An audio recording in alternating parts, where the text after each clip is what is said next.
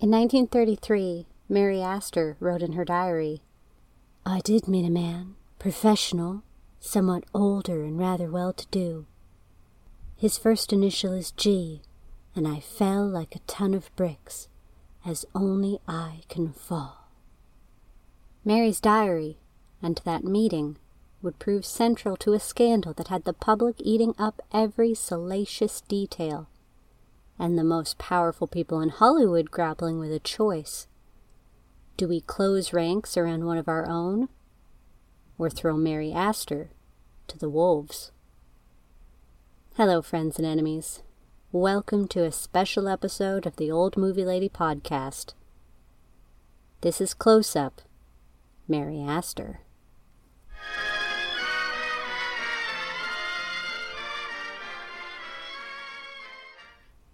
Born on May 3, 1906, as Lucille Langhanke, the one day Mary Astor was the daughter of school teachers who had ambition. Her mother Helen had dreamt of the stage. Her father Otto was originally from Germany, and it appears that his main dream was money. When their pretty daughter became a teenager, Otto realized that she could be their ticket to success. If they got her into the movies, Helen could live vicariously through her performances, and Otto, as her guardian, could pocket her earnings and control her career. In 1919, at her parents' urging, Lucille entered Motion Picture Magazine's Fame and Fortune contest, the same contest that Clara Bow won not long after. Lucille didn't win, but she got a special runner up notice, a new name, and more. We have already secured a five year contract for Lucille Langhanke with the famous Players Lasky Company, the magazine reported in their January 1921 issue. She is a remarkable looking girl with a bright glow to her eyes and hair, and possesses grace, beauty, and photographic perfection. The star of her destiny points out great heights to her, and we will all soon hear much of her under the name of Mary Astor. Mary Astor had officially entered the business at just 14. Bit parts, shorts, a screen test directed by none other than Lillian Gish, supporting roles in various productions followed, and by 1923, Mary and her parents were set up in Hollywood. She was busy working, though by no means had the 17 year old had any kind of real break. Then she was loaned out to Warner Brothers to do Beau Brummell. You are so goddamn beautiful you make me feel faint, John Barrymore whispered into her ear during an early screen test for the film. He was in his forties, still married to his second wife, the father to a toddler, and considered one of, if not the, greatest stage actor of his time. Mary was smitten Jack Barrymore was, how shall I put this, very good at getting exactly what he wanted. It's clear here and now in 2023 that the power dynamics were so, so skewed that this grown up man with a lifetime of experience used every tool he had at his disposal to have an affair with a girl whose frontal lobes had not yet fully formed. Love bombing, self deprecation, negging, withholding attention. He could have written a guidebook. Not only that, but as her stage parents' only child and meal ticket, Mary had been extremely sheltered and felt a lack of warmth in her own family she was a prime target. And I'm not suggesting that her feelings weren't real, because it's clear from her later writings that she fell in love with Jack Barrymore and credited him, in a positive way, with shaping the woman she became. But you know, I just generally frown upon adult men choosing teenagers to shape. But he did choose her, and during the filming of Beau Brummel and beyond, they had an affair. much of this was done under the guise of Jack tutoring Mary in private acting lessons with the full support of her parents, who otherwise would never allow her to be alone in a room with a man. Outside of the relationship with Jack and Beau Brummel's March 1924 release, Mary's career was going extremely well. She signed with First National at the end of the year, and no matter what was going on in her personal life, they were not about to present their 18 year old starlet as anything but the epitome of respectability.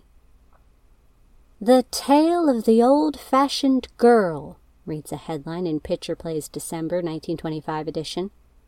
Inside, they paint young Mary as the most innocent young lady, totally by her own choice. They listed several reasons why, such as Mary has never seen the inside of a nightclub. She doesn't believe in petting parties. She never goes anywhere without her mother. And she can't be bothered with men under thirty. Well, that one is true. She even name dropped Jack in the interview when comparing young men, all they talk about is flasks on the hip, dancing, nightclubs, and petting parties, apparently, versus more interesting older men. Now, I could talk for hours with a man like John Barrymore, but the young things, no. But don't get any ideas, the piece stresses, since Mary spends every night at home with her parents except the two nights a month that she and her mom go to the movies. That may have even been true. Maybe she did spend every evening with her parents. It's just that Jack Barrymore's so called acting lessons happened in the afternoon. That she had to keep their relationship a secret bothered Jack, though, who proposed more than once and even suggested to her father Otto who officially had no idea that they were romantically involved, that he should wed Mary to better guide and protect her career. Otto said no, and so did Mary, knowing that it would upset her parents. After an extended pause from the movies to play Hamlet on stage, Jack was set to do The Sea Beast at Warner Brothers. He wanted Mary to play his leading lady, but First National wouldn't loan her out for the picture agreeing instead that she could appear in his next film, Don Juan.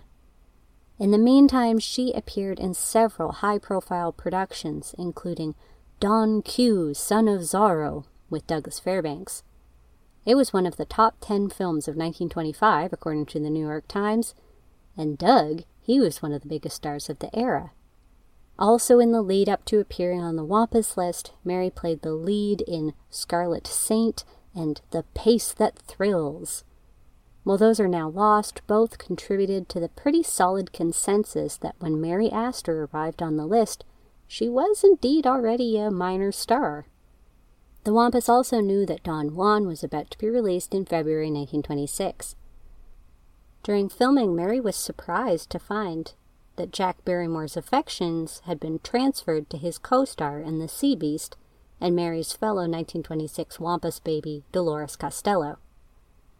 On set, Mary wrote later that he was feeling more than considerable guilt about me, so he picked on me for trifles of mistakes in scenes, or walked away from me after a scene in apparent annoyance. Mostly he simply ignored me. The simple psychology of guilt you are the one who is in the wrong. I, of course, would like to say to her, Good riddance to 43 year old garbage baby girl. But Mary was hurt. Took this hurt and evaluated her situation. She began to grapple with her parents' heavy involvement in her life. Not only did their influence stand in the way of any progress with Jack, their strict rules about what she did, who she saw, what she wore, how she acted, on screen and off, didn't gel with a young lady turning 20 during the jazz age. For the first time ever, Mary rebelled just a little bit. She started going out more, sans mother. She took up smoking and had the odd cocktail. Mary also got engaged to film producer Irving Asher, Mainly, it seems, to piss off her anti Semitic father. The fan magazines had to explain the match. Not because he was Jewish, but because Irving had a reputation that didn't go along with Mary's old fashioned one. They hadn't yet heard about the smoking. He is a young studio official, that is, in office hours. Before nine and after five thirty, he is an utterly mad but quite personable young man who thunders down Hollywood streets in a fearful and high powered motor, wrote Motion Picture Magazine in 1926. Irving makes quite a pleasing impression to the eye, particularly the feminine eye. Before meeting Mary, they said, he used to step around a great deal, and he was quite vocal about liking women with plenty of animation, a sense of humor, and an effective wardrobe. They concluded that even though Mary was mouse like and had never once been around a man unchaperoned, ha, that Irving was into her. You can never tell just what gentlemen prefer. Harsh. The engagement was short lived, but it was a step forward in Mary's general push towards independence. Irving, by the way, ended up marrying Wampas baby star of 1923, Laura LaPlante, in 1934. They were together until his death in 1985. Mary didn't care too much for people thinking that she was mouse like, and though most of her filmography veered towards adventurous period pieces and ingenue roles, by 1927 her on screen persona was starting to catch up a little bit. Mary Astor has undergone a strange metamorphosis, it reads in Screenland's July issue that year. The demure Mary has turned vampire. Referring to her role in Two Arabian Knights, the magazine says, It marks her definite ascent into the ranks of the sex sorority and her initial departure from the unsophisticated roles which made her famous in the movie world. A few months later, the same publication said, If you want to witness the transformation of Mary Astor, don't miss a place to go. And when I say transformation, that's just what I mean. Mary has hidden her own abundant tresses under a super smart, short, wavy wig, and the result is simply astounding. It leads Mary on to do all sorts of things she never did before smoke, flirt, and get cast up on a desert island. The emancipation of the gentle Miss Astor is something to write poems about. Free verse, preferably. In 1928's Dressed to Kill, she finally got to play someone who at least seemed to have a real dark side. She wrote later that it got it on the record, at least, that I could point a gun not in self defense alone, that I could smile like a real villain smiles. Small irony, even in this picture I was pretending to be a hard boiled gal. I had joined a gang of crooks to recover stolen bonds for which my boyfriend had gone to jail. But it was a breakthrough which would survive even the hiatus between silent pictures and sound. Sound, of course, was knocking down Hollywood's door. It wouldn't serve Mary Astor very well at first. In 1928, some major things happened. Mary got married to her first husband, and she left First National for Fox. About her marriage first. Kenneth Hawks was a film producer at Fox Studios and famed film director Howard Hawks's younger brother. Ken was ambitious, intellectual, kind, and totally devoted to Mary.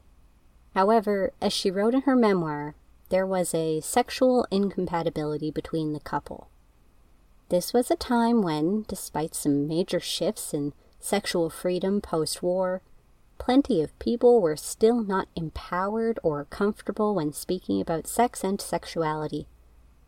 And for some people, marriage didn't change their ability or willingness to speak with honesty, advocate for their own needs, or express their feelings on what was widely seen as a taboo subject. Mary, who had had previous sexual relationships, most notably with Jack Barrymore, who was not shy about these things, was confused when her marital relations were so far from what she had expected. I mean, for the most part, they weren't having marital relations at all. And having been raised quite sheltered, living with her parents, in a house that she fully paid for, by the way, but legally owned only a third of, until she married, Mary didn't really have the vocabulary at the time to address the issue. I, of course, have no idea what the specifics of Ken's sexuality were, but whatever was, or more accurately wasn't, going on, Mary ended up looking elsewhere for a physical connection. She felt extremely guilty about all of this, all the more so when she ended up having an abortion as a result of the affair. The betrayal she perpetrated, the rejection she felt, the fact that had the situation been altogether different, she may have made a different choice, all of this was weighing heavily on Mary. Her mother Helen was the one to tell Ken, another instance of parental interference. Somehow, the marriage survived. So personally, things were in turmoil.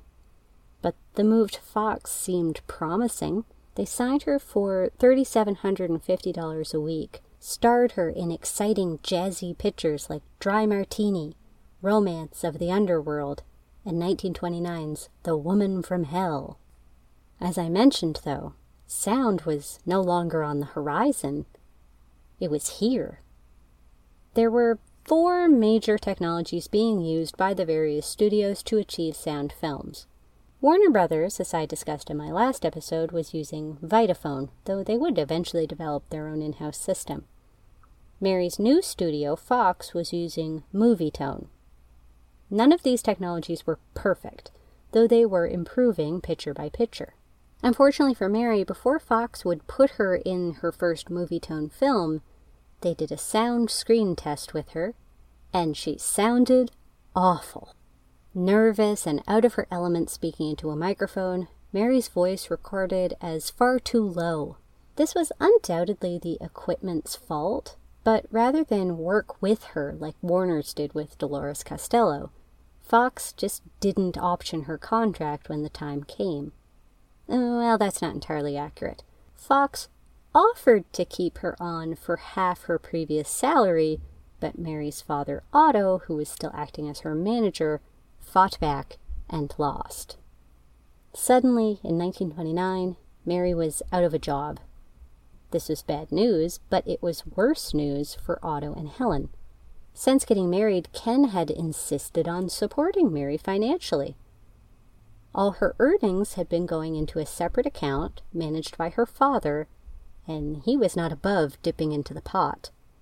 While she ended up being off screen for the better part of a year, Mary didn't wait around in vain. She joined a stage production of a play called Among the Married, which did very well and demonstrated to several studio executives that her voice was just fine, thank you very much. Shortly after opening night, she signed with Paramount to do Ladies Who Love Brutes. Before filming commenced and while the play was ongoing, while Mary's professional life was starting to feel back on track, everything else fell apart. Her husband Ken had ambitions to direct. He'd subbed in on masked emotions and helmed big time on his own. His next project was called Such Men Are Dangerous, a pre code drama inspired by the real life case of a banker who disappeared mid flight over the English Channel. On January 2nd, 1930, Ken and his crew were filming off the coast of Santa Monica. They were using two Stinson Detroiter six seater biplanes as camera mounts while filming a parachute jump sequence. Witnesses reported seeing the two planes clip wings, causing them to spin into each other. The planes burst into flames and crashed into the ocean. Kenneth Hawks, and the nine other men on board were dead. He was just 31, and Mary Astor was suddenly a 23 year old widow. Mary was in a state of shock. Grief and guilt were intertwined. There was little time to process her feelings, as almost immediately she had to try to deal with the practicalities of the mess she found herself in. After the 1929 stock market crash, Ken's finances were in a dismal state.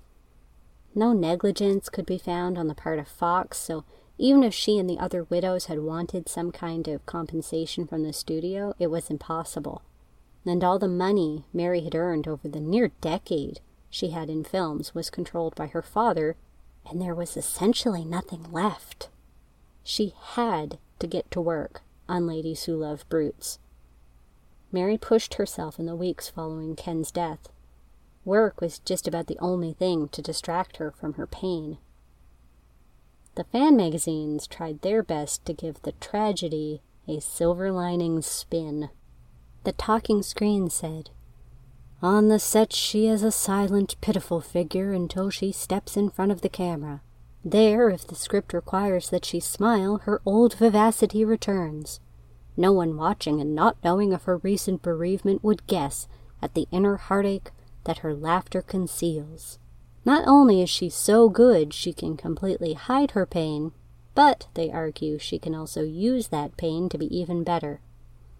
Her suffering has given her a new insight into the lives of others, and her years of experience before the camera enable her to convey that to her audience. Photoplay had a piece called Mary Carries On, published just a couple of months after the crash in their May issue.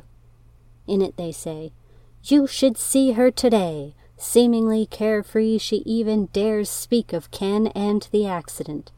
But watch her on screen, for you will see a deep, sincere, mature Mary Astor, more beautiful than ever.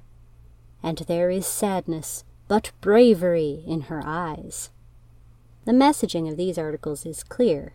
Mary's a trooper. She will put on a brave face and she will use her struggles to bring you, the audience, even better performances than before. Privately, though, ignoring her feelings was having horrible effects. It is said that if you don't take a break, your body will break for you. Mary was fainting in her dressing rooms, withdrawing from her support systems, drinking herself to sleep.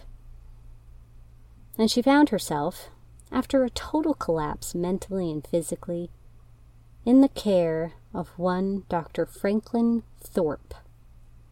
Oh, Franklin. What can I say about Franklin? First of all, let's get it out of the way that it is wholly inappropriate for a doctor to begin a relationship with a patient under their care, especially if that patient is in extreme mental or physical state, which Mary was. Next, let me tell you what that so called care was. Mary wrote in her memoir that Franklin told her that she was suffering from malnutrition and incipient tuberculosis. Just a little note about that.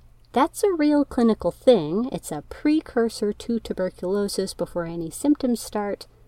But Dr. Frank's diagnosis was sketchy as hell, and later, doctors could find no evidence that Mary had ever had any form of TB. His prescription was as follows The treatment was to be rest and sun, a glass of milk every half hour, eight quarts a day, mineral oil, complete bed rest, and sun on the roof. There were to be no visitors, only my maid Greta and himself. No phone calls, no cigarettes, and no liquor. So he got her tanked up on milk and isolated her completely. When she fell in love with Franklin, was it love or was it lactose intolerance? He could not have been any more different than Kenneth Hawks. Ken may not have been, well, virile, but he was open minded and interested in the world. He was calm and kind. Franklin was singular, obsessed with medicine, with that distasteful ego that some medical men get. He had a temper. Oh, and well, Ken had in a prideful, patriarchal way, insisted upon paying for their whole life together, even when he was getting into debt, so I'm not saying it was a good idea. Franklin had plans for Mary's paychecks. He was handsome. I'll give him that. They married in June 1931. That year she was as busy as ever with seven releases. The following year, just four films, but one of those was Red Dust with Clark Gable and Jean Harlow. Big deal stuff. Mary wasn't as busy because she and Franklin were expecting a baby. She was thrilled. After baby Marilyn, a portmanteau of her parents' names, was born prematurely while they were on vacation in Hawaii, Franklin sent a telegram to their secretary. Baby girl, delivered June 15. Please inform Mary's agent she will be ready to work in three weeks. At two weeks old, at Franklin's insistence, they took their teeny tiny preemie across the Pacific by boat. Within days of landing, Mary was back on a film set. She signed a contract with Warner's, and it wasn't long before they were bragging about what a hard worker they had on their hands. Mary Astor plays in four successive films without a day's rest, they declared in their 1933 press book for the film Convention City Mary loves to keep busy. Uh huh. Or she had a track record of throwing herself into work rather than face her own unhappiness, especially when money is a concern. And it was. Her parents had been bleeding her dry, and she finally had to cut them off for good. And that caused emotional distress because, for all their interference and bullshit, they were her parents after all. Things with Franklin kept getting worse and worse, and sometimes included violent quarrels. The only bright spots were her work and baby Marilyn. Until she finally did take a vacation to New York and found another bright spot George S. Kaufman. He was a playwright, a Pulitzer Prize winner, in his mid 30s, funny, clever, charismatic, he was worlds away from dull, angry Franklin, and far sexier than Ken. George was also married. He and his wife Beatrice, an accomplished writer and editor, had an open relationship. Both enjoyed the intimate company of others, but remained partners. Within the boundaries of his marriage, George could date who he pleased, have sex, be extremely romantic. And if anyone wanted to have a relationship with public lover number one, as his nickname crowned him, the expectation was at least that they would be relatively discreet about it. Writing it all down in your diary and then letting your husband steal that diary, not so discreet. She didn't let him steal it. But Mary could perhaps have done a better job of securing her private journal. You live and you learn, I guess. I'm getting ahead of myself a smidge. First of all, despite knowing deep down, and being told outright, that George wasn't in love with her, nor was he going to get a divorce, Mary fell head over heels for him. Their affair was on again, off again, from the spring of 1933 to the winter of 1935. Mary told her husband of the affair in the autumn of 1934, and Franklin claimed that he didn't even care. He had affairs himself, but unbeknownst to Mary, he certainly did care, and he tried to get friends to intervene. When that didn't work, in February 1935, Franklin paid a visit to George. Oh, to have been a fly on the wall for that conversation. George agreed to break things off with Mary for good, with the understanding that if there was a divorce suit, he would not be named as another party. And actually, Franklin kept his word. He did file for divorce, but cited mental cruelty and incompatibility, not adultery. She repeatedly told me that she no longer cared for me, Franklin told the court. She said that she had no interest in my work, and that we had nothing in common. She criticized my earning power as compared to hers.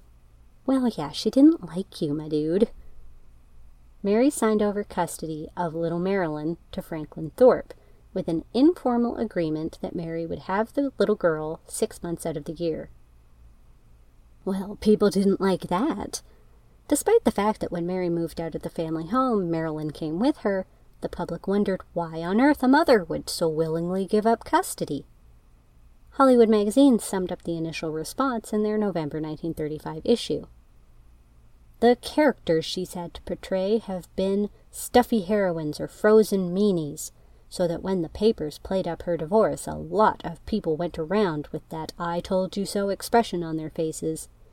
They say she's given up her baby, just like her, isn't it? They blamed the backlash on the public's inability to tell the difference between on screen and off, but this was the same publication that said, in a feature that they called Orchids and Onions a couple of months earlier, to Mary Astor, an onion, for spoiling her comeback with bad publicity over her recent divorce, for failing to take the press into her confidence and defend herself, for being a reckless beauty. The comeback they were referring to was because, since the birth of Marilyn, despite working her ass off, Mary's star power had diminished. She was still busy, but usually playing leading lady roles in support of bigger stars like William Powell, Edward G. Robinson, and Warren William. In 1935, she was playing child star Jackie Cooper's mother in a movie called Dinky, which, come on, had to be embarrassing. Seemingly abandoning her small child without a care was not helping. But of course, she hadn't. Before filing for divorce, Franklin had discovered Mary's substantial diary. She had been keeping a detailed record of her most private thoughts since 1928. Franklin read every word.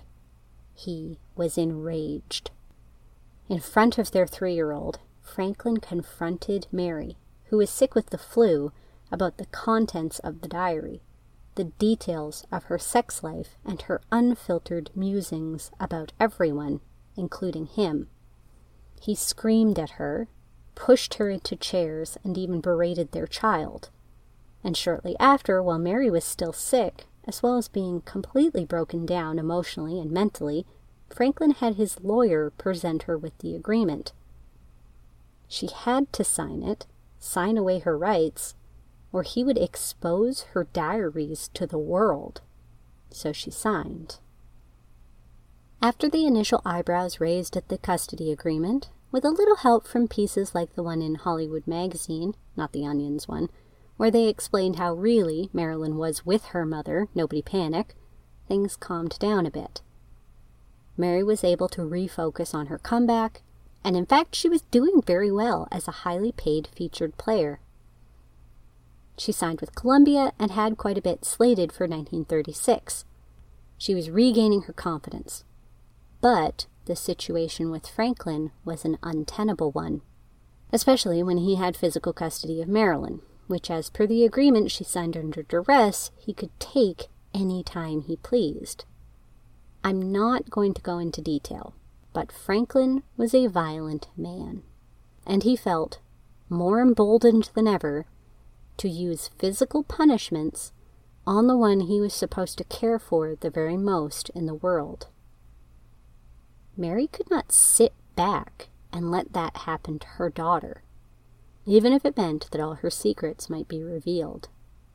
Her lawyer, Roland Rich Woolley, filed papers with the Los Angeles Superior Court demanding that the custody agreement be reversed. His client had been blackmailed and coerced, thus, her signature could not possibly be legally binding. Days later, Woolley added to the filing that he had evidence that Dr. Franklin Thorpe was a bigamist. Franklin countered with his own filing. He had documentation to prove that Mary Astor was an unfit mother. The documentation her diaries. Columbia loaned Mary out to Samuel Goldwyn, and she had just begun work on Dodsworth with Walter Huston and Ruth Chatterton when the dates for her new custody trial were set. Ruth, a brilliant woman, became a close friend and a huge supporter, sitting in the front row for almost every court session. It didn't take long before word of Franklin's so called evidence against his ex wife piqued the interest of the press. What could he mean when he said it proved her continuous gross immoral conduct? Rumors circulated widely and wildly. Nothing had even been shown in court when proceedings paused for some weeks so that production of Dodsworth could be completed. The recess allowed speculation to spread even further. Mary was called into Samuel Goldwyn's office. A consortium of Hollywood executives were there, including Harry Cohn, Jesse Lasky, and Jack Warner. MGM's Irving Thalberg acted as their mouthpiece in this clear attempt at intimidation. They tried to convince Mary to stop her fight. If her diary was exposed, they believed it would surely embarrass the entire industry. They'd heard things about its contents. They'd seen things, too. A scorecard, purportedly listing out all of the top Hollywood men that Mary had bedded, rating their skills. If this got out and, say, one of their leading hunks received too low a score, it would ruin his sex appeal. Of course, this was nonsense. The scorecard was a forgery, a clever bit of misdirection, apparently from someone who suspected he was in the diary unfavorably, not as a lover, but as a cad, and who knew that there would be power in numbers, power in muddying the waters. Mary would not be deterred. Back in the courtroom, a real shit slinging contest commenced. Franklin's position was that Mary was simply too slutty to be a good mother. Mary's position was that Franklin was a dictatorial prick. The newspapers ate up every detail with a spoon, especially anything and everything, even the fabricated, about her diary. Now dubbed the Lavender Diaries, or more frequently and famously the Purple Diaries, due to the color of ink she used, debate raged within the courtroom as to their admissibility as evidence. And outside of the courtroom, everybody wanted to read the entries. Franklin's lawyers released some excerpts to the press, and some unscrupulous reporters just made stuff up. Despite the fact that there was zero way to verify the legitimacy of the excerpts, the short entries were published in newspapers everywhere. And the day by day testimony was reported on with a fervor, usually accompanied by the sexiest pictures of Mary that they could get their hands on. Charm Diary reveals secrets of Star's life, reads one headline. Despite the smashing attack on her morals, the exquisitely beautiful woman continued to hold her head high, flatly denying the implied indiscretions ranging from entertaining famous film Romeos in her bedroom to making a trip to Havana under what Dr. Thorpe claims were quite non Platonic conditions. Another headline reads Mary Astor's fervent diary worries Hollywood, wonders whose name will be mentioned next. One of the famous film Romeos already mentioned? Jack Barrymore. By now 54 years old, suffering from the long term effects of his alcohol abuse in a sanatorium by order of MGM. He was deemed too unwell to testify, though George Kaufman was subpoenaed. George managed to essentially run away, not wanting to be involved. If it sounds totally inappropriate that all of these ex lovers should be called to testify in a custody hearing, of course you're right. All of this was inappropriate and irrelevant to the best interests of little Marilyn, which was the one thing that was supposed to be decided. Eventually, the judge agreed and essentially said that all this scandal mongering would have to come to a halt. But what of the diary itself? Mary's own lawyer called for it to be put into evidence. This was a genius move and a win for Mary. Franklin's legal team had claimed to have possession of the two volumes of diary that were causing so much trouble. But they didn't. Many pages were missing, likely destroyed by Franklin himself if they mentioned him in a damning light. And there was the case of the forged, invented sections that simply didn't fit into the actual diary. A mutilated document could not be submitted into evidence unless Franklin's team showed their whole ass. Take that, dickheads. At the end of the trial, Mary Astor was awarded primary custody of Marilyn for nine months out of the year, Franklin Thorpe for three. The judge ordered that the diary, what there was of it, be sealed away. It was destroyed by court order in 1952, unread. But what had all this scandal and turmoil over the summer of 1936 done to Mary's reputation? To her career. Film exchanges have been flooded for days, the United Press said, as reported by the Exhibitor's Herald on August 22, 1936. by demands from theaters for anything with Astor in it. Hollywood has found that exhibitors don't do that unless the customers are speaking. They go on to say that Dodsworth's release date had been brought up as Sam Goldwyn wanted to capitalize on this surprising new demand. Ovation for Mary Astor, reported Picture Play. Strangest exhibit of mob hysteria was the wild applause that greeted Mary Astor as she appeared on the screen at the preview of Dodsworth. Mary had won. Not only custody of her daughter, but the interest and support of the public. They were titillated by her entanglements, of course, but also saw that she faced all of the scandal with one honorable purpose in mind. In The Tragic Story Behind Mary Astor's Diary, Motion Picture Magazine wrote, It took courage for Mary Astor to do what she has done, courage that few women would have had to face the world and say, I don't care, I'll take the risks. Do with my career what you will, only give me back my baby. She's worth more than anything else in the world.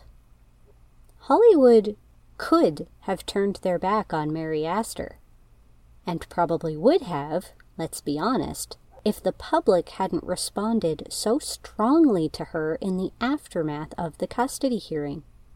Instead, they closed ranks. Not all of the fan magazines were immediately sympathetic. Photoplay's columnist Ruth Waterbury, for example, said, I hate to seem, even by a word, to sit in judgment on any woman, but added that the case was tawdry and unjustly besmirches Hollywood. But overall, money talks. Dodsworth was a hit and went on to be nominated for seven Academy Awards, winning one. And while her name was often mentioned in the same breath as the Purple Diaries, far from tarnishing her career, Mary Astor's best work was ahead of her.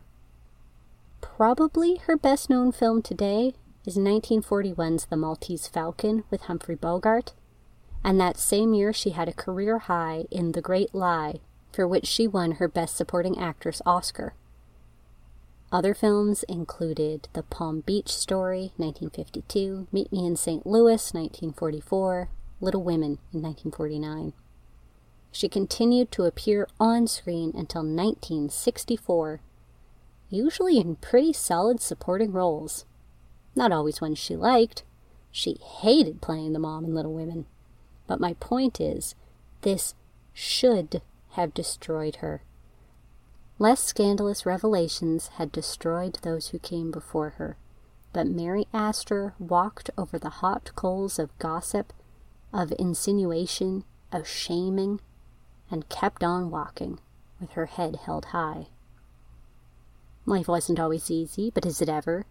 Mary struggled with alcohol use herself. She had two more less than successful marriages.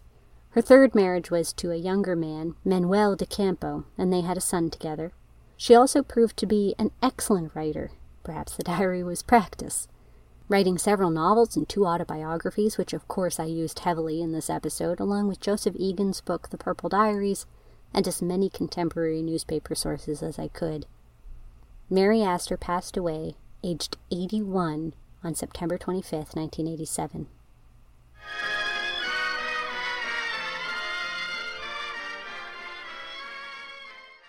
In an era where her ex husband's threats to expose her secret life as a fully sexual person with flaws and desires seemed almost guaranteed to work in ruining her life, Mary Astor persevered. Who she slept with had zero bearing on her ability to be a wonderful parent, but many in the 1930s disagreed.